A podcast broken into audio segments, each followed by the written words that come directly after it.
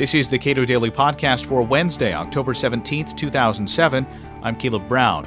According to the Wall Street Journal, the top 1% of American workers earn 21% of the national income. The bottom 50%, by contrast, divvy up just 12% of the national pie. But how relevant is income inequality at the national level in an increasingly globalized world? Cato Institute policy analyst Will Wilkinson says that arguments over the fairness of income inequality actually obscure more important discussions.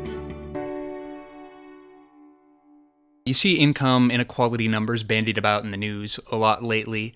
It's not clear that these are numbers that are relevant to much of anything. Uh, the uh, the increase of income inequality can simply be a purely mathematical fact about the growth of an economy if some people have a larger stake in the economy, they hold more stocks, more bonds, they own, uh, you know, big chunks of mutual funds and things like that, and the economy is doing well, those people who have a big stake in a growing economy are going to grow richer faster than uh, than other people.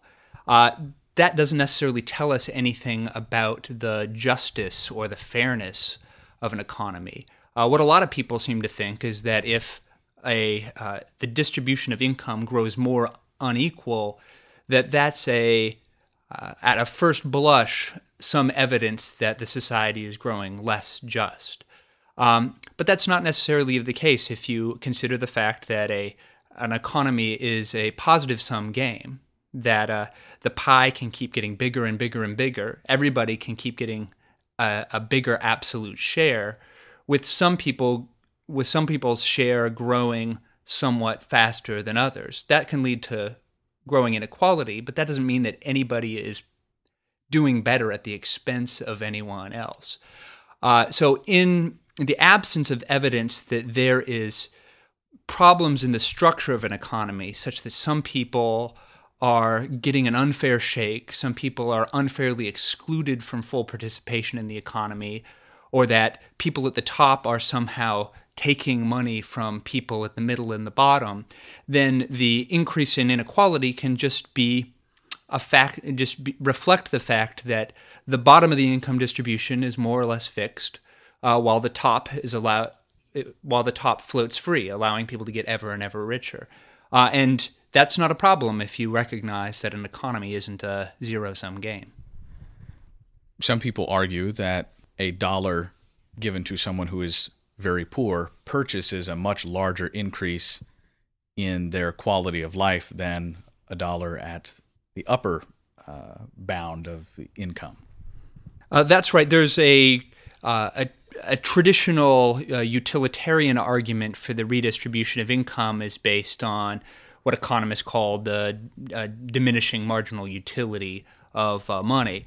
Uh, so, so d- just as you said, a dollar may produce more happiness for a rich person. The next dollar may, you know, produce a more happiness for a a poor person than for a rich person who doesn't need that one dollar, one extra dollar very much. Uh, the uh, the the main problem with that argument is simply that people don't just consume what they have. Uh, so the the main difficulty with the utilitarian argument for income redistribution based on uh, the diminishing marginal utility of money is that when wealthier people have more money, it's not necessarily the case that they're consuming it. That money is going into the stock market. Uh, where it is uh, helping to uh, build businesses, it's investing in the growth of lots of industries, lots of concerns. It's funding research and technology that uh, that creates goods that make everyone's lives better off. Uh, it is, in fact, the engine of economic growth. This investment, this uh, this savings. Um, so the idea that the same dollar is going to produce the same good if it's consumed by a poor person than if it is invested by a richer person isn't at all obvious you say that these discussions about income inequality actually mask something that is harder to measure but is more important. What is that? That's right. I think that uh, sort of national level income inequality figures, uh, generally, income inequality is measured by something called the Gini coefficient, which is just, uh, uh, roughly speaking, just the ratio between the bottom of the income distribution and the top of the income distribution.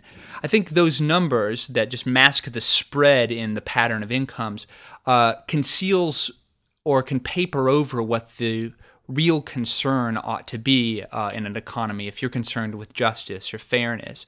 Uh, the real problem is, and the real concern that most Americans share, is the idea of inequality of opportunity, that some people just don't get a fair chance to participate fully and enjoy the benefits of a market economy. If there are structural barriers to the development of skills that are useful and remunerative in a market economy, then those the people who face those barriers uh, really don't have the same opportunities as the rest of us, and that does seem unfair, and it does seem like the sort of thing that we ought to care about if we we care about people's welfare. Um, simply taking money from the top of the income distribution and redistributing it downward doesn't necessarily uh, address any of those structural problems. Uh, so some of those problems um, may be things like the structure of public education in the United States. Uh, so the uh, as a matter of fact, public schools in inner cities uh, are of very, very low quality, and students who go to those schools, who are poor students, tend to get very, very low quality educations, which makes it very difficult for them to enter the labor market and find well paying jobs. Um, somebody who's really concerned with making sure that people at the bottom of the income distribution have a real chance should be concerned with making sure that the educational system is most likely to give people the knowledge and skills that allow them to participate fully in the market economy. We've seen the public school system in the United States fail again and again just putting more money into the schools doesn't seem to help. So uh, it seems like the problem really has to do with the structure of the schools, the incentives of the teachers, the students, uh, the uh, people who live in the neighborhoods that fund schools through their property taxes. This whole structure of of, uh, of incentives in the school system seems to be creating barriers for some people. And that's the kind of thing we ought to address, not the fact that some hedge fund managers are doing extremely well uh, with their investments. Will Wilkinson is a policy analyst at the Cato Institute. This is the Cato Daily Podcast. If you aren't already a subscriber, please consider picking up Cato Audio, a 60 minute monthly CD that brings you inside the Cato Institute for highlights from the lectures and events presented by Cato each month. Subscription information is available at our website, cato.org.